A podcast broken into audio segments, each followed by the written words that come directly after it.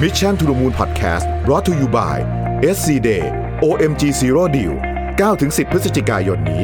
จองศูนย์สัญญาศูนย์ ค่าใช้จ่ายวันโอนศูนย์ ทั้งบ้านเดี่ยวทาวน์โฮมและคอนโด เริ่ม 2-50 ล้าน ลงทะเบียนที่ www.scasset.com โทร1749 สวัสดีครับยินดีต้อนรับเข้าสู่ Mission to the Moon Podcast นะครับคุณอยู่กับประวิทยานุสาหะครับและนี่เป็นepisode ตอบคำถามประจำวันที่ 10 พฤศจิกายนนะครับออคำถามที่หนึ่งบอกว่าอยากทราบวิธีการอ่านหนังสือ post it นะฮะการขีดเส้นใต้นะครับ ว่าใช้ยังไงส่วนตัวอ่านหนังสือแล้วจำเนื้อหาไม่ค่อยได้ ผมจริงๆผมก็จำไม่ได้นะครับ post it ก็คือผมคั่นเรื่องที่ ผมคิดว่าเป็นประเด็นสำคัญแล้วผมเขียนไว้ในหน้านั้นไว้นะฮะเวลากลับมาทวนจะได้ดูง่าย ๆ บางทีก็จะจัดเป็นหมวดหมู่ด้วยว่าเรื่องนี้อยากเอาไปทำอะไร เช่น เอาไปเป็นบทอ้างอิงในการเขียนบทความต่อนะฮะส่วนตัวรู้รู้สึกว่าถ้าอยากจะจะเข้าใจจริงๆ ถ่ายทอดออกมาผ่านรูปแบบอะไรก็ได้ รีวิวก็ได้เขียนก็ได้นะครับ หรือเล่าเป็นพอดแคสต์ก็จะจำได้มากขึ้นนะครับ คำถามที่ 2 บอกว่าวันนี้หัวหน้าแจ้งเรื่องการโปรโมทไปในตำแหน่งที่สูงขึ้น ซึ่งเป็นคนละสายงานกับที่ทำอยู่ หากถามว่าเราสามารถทำงานได้ไหมตอบได้อย่างไม่ต้องคิดเลยว่าสบายมากในเรื่องงาน แต่ตัวเองค่อนข้างที่จะทราบถึงแนวทาง การบริหารงานภายในของฝ่ายนั้นว่าไม่เหมาะกับเรา หากย้ายไปไม่ดีแน่ๆจึงอยากขอคำแนะนำว่าจะปฏิเสธยังไงดี จึงไม่ให้เป็นการจับจ้วงถึงลักษณะการทำงานของฝ่ายนั้นนะฮะ ไม่ให้คุณข้องหมองใจกัน และไม่มองว่าเราปฏิเสธการเลื่อนตำแหน่งนะครับ ซึ่งหัวหน้าจะมองว่าเราไม่พร้อม หากมีตำแหน่งในอนาคตอาจจะถูกมองข้ามหรือเปล่า มองอีกทีหรือว่าควรคว้าโอกาสนี้ไว้ เพราะหากได้รับตำแหน่งก็ถือว่าเราเป็นคนที่มีอายุงานน้อยมากเมื่อเทียบกับคนอื่น ๆ ที่ได้ไปอยู่ในตำแหน่งนั้นนะครับ ส่วนตัวรู้สึกไม่โอเคกับระบบการทำงาน เราใช้โอกาสนี้ในการปรับเปลี่ยนและพัฒนา ดีไหมนะฮะคือเป็นผมถ้าเป็นผมเนี่ยผมแต่แต่นี้ความคิดเห็นส่วนตัวนะครับ ก็คงจะผมคงจะรับโอกาสไว้ แล้วก็ลองไปเปลี่ยนวิธีการทำงาน ที่เราว่ามันไม่ชอบแบบดูนะฮะผมเชื่อว่าทุกอย่างสามารถเปลี่ยนแปลงได้การที่เขาโปรโมทคุณในขณะที่คุณมีอายุงาน 3 ปี เทียบกับคนอื่น อายุงานตำแหน่งเดียวกันคือ 10 ปีเนี่ยนั่นหมายความว่าคุณต้องมีอะไรพิเศษบางอย่างที่หัวหน้าคุณเห็นนะครับก็เป็นผมผมคิดว่า ควรรับโอกาสนี้ไว้ เพราะในมุมกลับกันกลับกันเนี่ยถ้าเกิดว่าเราปฏิเสธ ไม่เลื่อนตำแหน่งไม่ว่าจะด้วยวิธีไหนก็ตามเนี่ยอนาคตคำถามที่ว่าจะถูกมองข้ามไหมหากมีการจะต้องโปรโมทคนอีกเป็นไปได้สูงมากที่จะถูกมองข้ามนะฮะคำถามที่สามบอกว่ารู้สึกไร้ค่าในที่ทำงานมากนะฮะต้องแจ้งก่อนว่าทำงานค่อนข้าง routine เกี่ยวกับเอกสารมักถูก manager มองว่าเป็นคนว่างงานนะครับแม้จะโดน assign ให้ทำงานอื่นนะฮะ ก็ยังดูว่างงานอยู่ดี ทั้งที่เพื่อนร่วมงานคนอื่นก็ว่าเหมือนกัน แต่เขากลับดูยุ่งกว่าเรานะฮะทุกครั้งที่ไปกินเลี้ยงทีมก็จะโดนแซวว่าไม่ทำงาน ซึ่งเรารับผิดชอบเนื้อหางานตัวเองและถูกแอสไซน์ได้ครบร้อยเปอร์เซ็นต์ทุกครั้งเลยรู้สึกน้อยใจมากๆ ที่ถูกแอสไซน์เยอะกว่าคนอื่น แต่ถูกมองว่าเป็นคนว่างนะครับควรทำไงดีนะครับควรย้ายงานไหมนะฮะหรือว่าสองคนบอกคนหน้ายังไงดีอ่าโอ้อันนี้เป็นปัญหาสำคัญเลยนะคือปกติเนี่ยเรา คือปัญหาสำคัญในมุมของผมคือว่าองค์กรที่มีพนักงานที่ต้องไปหางานทำเพราะว่าต้องการให้ตัวเองดูยุ่งเนี่ยแปลว่าการอาศัยงานค่อนข้างไม่ไม่ดีนะครับ ก็ผมคิดว่าอย่างนี้ลองคุยกับหัวหน้าตรงๆเลยดีกว่าว่าอไอ้ประเด็นน้อยใจไม่น้อยใจเก็บไว้ก่อนนะแต่ประเด็นว่าเรางานทำเสร็จหมดแล้วแล้วยังเหลือเวลาว่างเนี่ยลองของานที่ท้าทายขึ้นไปผมมักพูดเสมอๆนะว่า เรื่องที่ผมชอบมากก็คือว่ามันมีคนในตำแหน่งบริหารจำนวนมากนะครับ ที่เป็นระดับ C level หรือแม้แต่ CEO เองเนี่ยที่ที่เติบโตขึ้นมาได้จากการของานเพิ่มขึ้นไปเรื่อยๆ ตั้งแต่เขากำลังเป็นจูเนียร์อยู่ มันมีเยอะด้วยนะฮะเป็นเป็นเส้นทางที่ค่อนข้างค่อนค่อนข้าง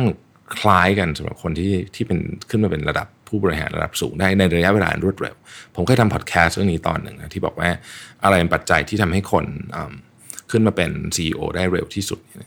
อันหนึ่งก็คือเรื่องนี้ครับคือของความงานที่ท้าทายกว่าตำแหน่งที่ตัวเองมีมีอยู่ด้วยซ้ำนะครับเพราะฉะนั้นผมคิดว่าอันนี้น่าจะเป็นโอกาสที่ดีนะฮะถ้ามีเวลาเหลือที่ทำงานก็ลองของงานที่ท้าทายเพิ่มขึ้นดูนะครับอีกคำถามหนึ่งบอกว่าในคณะมีระบบเพียร์คือการให้เพื่อนประเมินกันเองตอนทำงานกลุ่มว่าจะได้คะแนนเท่าไหร่ แต่พอได้อ่านหนังสือ Super Productive กับ Why We Work รู้สึกว่าการนำระบบนี้มาให้เนี่ยคล้ายกับการให้เงินในเป็นแรงจูงใจในการทำงานนะครับ แต่ก็ติดที่ว่าถ้าไม่มีระบบนี้ในกลุ่มก็จะแยกออกไปเป็นคนที่ทำงานและคนที่ไม่ทำงาน สามารถแก้ปัญหาเพิ่มได้ยังไงดีใช้ระบบเพียรไปแล้วไม่ได้ประเมินคะแนนจากผลงาน แต่ให้คะแนนเพื่อนกันเองแล้วกดคะแนนคนที่ไม่ชอบนะครับ หรือถ้าได้ยินว่าใครให้ตัวเองน้อยก็จะกดอีกฝ่ายหนึ่งนะครับ ปัญหามันเริ่มจากตรงไหน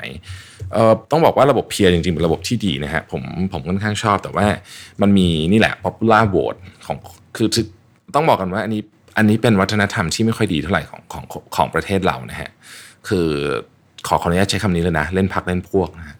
ซึ่งซึ่งมันเกิดขึ้นจริงๆนะครับเพราะฉะนั้นระบบ peer เนี่ยก็จะมีช่องโหว่ตรงนี้ เขาถึงต้องมีระบบอื่นเข้ามา support ด้วยนะครับ อย่างในกรณีของอย่างในผมเล่าอีกเคสอีกทีที่ศรีจันทร์เราใช้ระบบ calibration เป็นการ support คือทุกคนต้องมา defend ว่าทำไมคุณถึงให้คะแนนอีกคนหนึ่งเท่านี้ หัวหน้าต้องเป็นคน defend ซึ่งมันก็ช่วยลดความ bias ในประเด็นนี้ได้ระดับหนึ่งนะครับ แต่ก็ไม่ทั้งหมดนะก็ยังมีอยู่นะครับ คือมันมันมันเป็นเรื่องจริงนะฮะผมผมคงไม่ไม่กล้าบอกว่าระบบอะไรดีที่สุด แต่ผมรู้สึกว่า การประเมินอะไรก็ตามเนี่ยมันใช้มิติเดียวค่อนข้างอันตรายนะครับอีกขั้นต้องบอกว่านั่งสมาธิใช้แอป Calm ตามที่แนะนำมาครบปีแล้วนะครับ ก็ดีใจมากนะฮะที่ได้ยินคนที่นำไปใช้ปฏิบัติแล้ว work มาก จนตอนนี้เก่งขึ้นหลาย ๆ ครั้งนั่งโดยไม่ต้องพึ่งแอปอะไร แต่ก็ต้องมีธรรมดาที่หลุดไปคิดอะไรบ้าง มีอยู่ความคิดหนึ่งคือนั่งสมาธิอยู่จริง ๆ หรืออยากจะมี หรือมีความอยากจะ productive พอเจอความคิดนี้ทำอะไรไม่ได้ ได้แต่รับรู้ในแบบที่มันเป็นนะครับ เออจริงๆอยากคำถามคือว่าอยากรู้ตอนนี้ทำสมาธิอย่างไรนะฮะเราเคยเจอความคิดที่ว่าบ้างไหมผมว่าความคิดมันเคยเจอมาทุกแบบ ผมไม่ผมไม่ได้เป็นผู้เชี่ยวชาญด้านด้านนี้ แต่ผมคำคำสอนที่ผมรู้สึกว่ามันมันดีมากก็คือว่าไม่ว่าความคิดอะไรผ่านเข้ามาเราก็รู้แค่นั้นเอง ไม่ต้องไปพยายามจะทำอะไรกับมันอตอนนี้นั่งสมาธิยังไงนะฮะตอนนี้ผม แอป Calm ใช้บ้าง แต่ว่าตอนนี้ผมใช้ Muse เป็นมันมีที่ใส่เป็นคล้ายๆกับอาจารย์นพดลก็ใช้นะรู้สึกที่เป็นวัดคลื่นสมองอะไรเงี้ยนะฮะว่าเราสงบหรือไม่สงบแล้วก็ดีนะคือมันก็เป็น gamification รูปแบบหนึ่งที่ทำให้ผมแบบหลายวันนี้ผมแบบคล้ายๆกับว่า looking forward ที่จะมานั่งกับเครื่องนี้เลยนะเพราะว่ารู้สึกว่าเออมันสนุกดีนะฮะ ท่านต่อไปถามว่าขณะที่ธุรกิจเพศ food delivery เติบโตมากปัญหาที่ตามมาคือเรื่อง single use plastic และ packaging waste นะครับ มีแนวทางจะจัดการปัญหานี้ได้อย่างไรดี วันก่อนพี่ปิ๊กเพิ่งพูดไปในโอ้จำไม่ได้ว่าอะไรกันเออน่าจะเป็นน่าจะเป็นบอสไอวิวหรือเปล่าว่าเออมันมีสตาร์ทอัพที่อเมริกามั้งครับที่เห็นปัญหานี้แล้วเขาทำระบบเป็นเหมือนปิ่นโตอะก็คือว่าสมมุติว่าร้านที่อยู่ในเครือข่ายของเขาเขาก็มี พลัสไอ้กล่องอาจจะเป็นคอนเทนเนอร์อะไรก็ได้นะครับเสร็จเราก็ส่งมาที่บ้านเรา เรากินเสร็จไม่ต้องล้างนะครับ เราก็เอาไปคืนไว้ที่ box ของเขาจุด drop off ของเขาอะนะฮะแล้วก็เขาก็ไปล้างเขาไปใช้ใหม่ ผมว่านี่คือ solution อันหนึ่งนะที่ดีมาก ๆ เลยนะฮะเมืองไทยน่าจะมีคนคิดแล้วนะครับ เพราะประเด็นนี้เป็นประเด็นที่ถูกพูดเยอะมาก ก็ไม่แน่ใจเหมือนกันว่าเราจะได้เห็นโซลูชันนี้ออกมาใช้จริงเมื่อไหร่นะฮะแต่ผมคิดว่าผมผมถ้าผมได้ยินไม่ผิดผมเข้าใจว่ามีคนกำลังทำกำลังจะทำอยู่นะฮะไอ้แบบที่ผมบอกเนี่ยนะครับ ถามเรื่องการรับมือ PM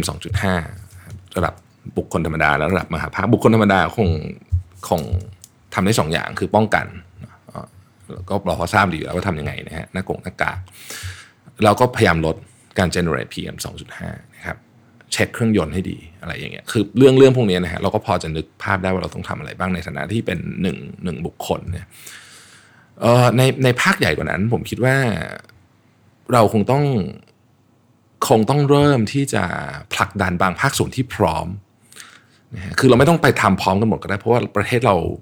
อาจจะไม่พร้อมที่จะเปลี่ยนอะไรเยอะๆทีเดียวมันไม่ได้หมายความว่าเราไม่อยากเปลี่ยนแต่ว่าทุกอย่างมันมีต้นทุนของมันอยู่ อาจจะไปเริ่มที่ส่วนที่พร้อมก่อนก็ได้นะครับ อันนี้อาจจะต้องเป็นการถ้าพูดตรงๆอาจจะเป็นการเสียสละของบางธุรกิจที่เป็นไซซิ่งขนาดใหญ่ที่เขามีกำลังสามารถจะเสียสละได้เนี่ยอาจจะต้องเริ่มทำก่อนนะฮะลดทุกกิจกรรมที่ปล่อยฝุ่นหรือปล่อยมลภาวะออกมา ตั้งแต่การใช้พลังงานการอะไรพวกนี้คือถ้าเกิดว่าเริ่มทำที่ใดที่หนึ่งก่อนเนี่ยแล้วมันมี มันมีเขาเรียกว่าอะไรฟุตโฮคือที่ยึดที่ยึดว่ามันเออที่มันเริ่มได้แล้วเนี่ยผมคิดว่าประเทศเราจะค่อยๆ ปรับไปจากตรงนั้นได้นะฮะแต่ไอ้ครั้นจะผมมองว่าการจะเปลี่ยนแบบตู้มเดียวทั้งระบบเนี่ยมันมีความเสี่ยงมากๆเกินไปมันเพราะมันมีมิติอื่นที่ไม่ใช่มิติของเรื่องนี้อย่างเดียวด้วยนะครับ ก็วันนี้คำถามน้อยนะฮะก็ขออนุญาตจบเร็วนิดนึงนะครับ ขอบคุณที่ติดตาม Mission to the Moon Podcast ครับแล้วโอ้ขอขอขายของก่อนจบเลยนะฮะ Planner 2020 Super Productive Planner นะฮะผมตั้งใจทำจริงๆ ท่านไหนที่สนใจเข้าไปในเพจ Mission to the Moon เป็นโพสที่เราปักหมุดไว้ หรือ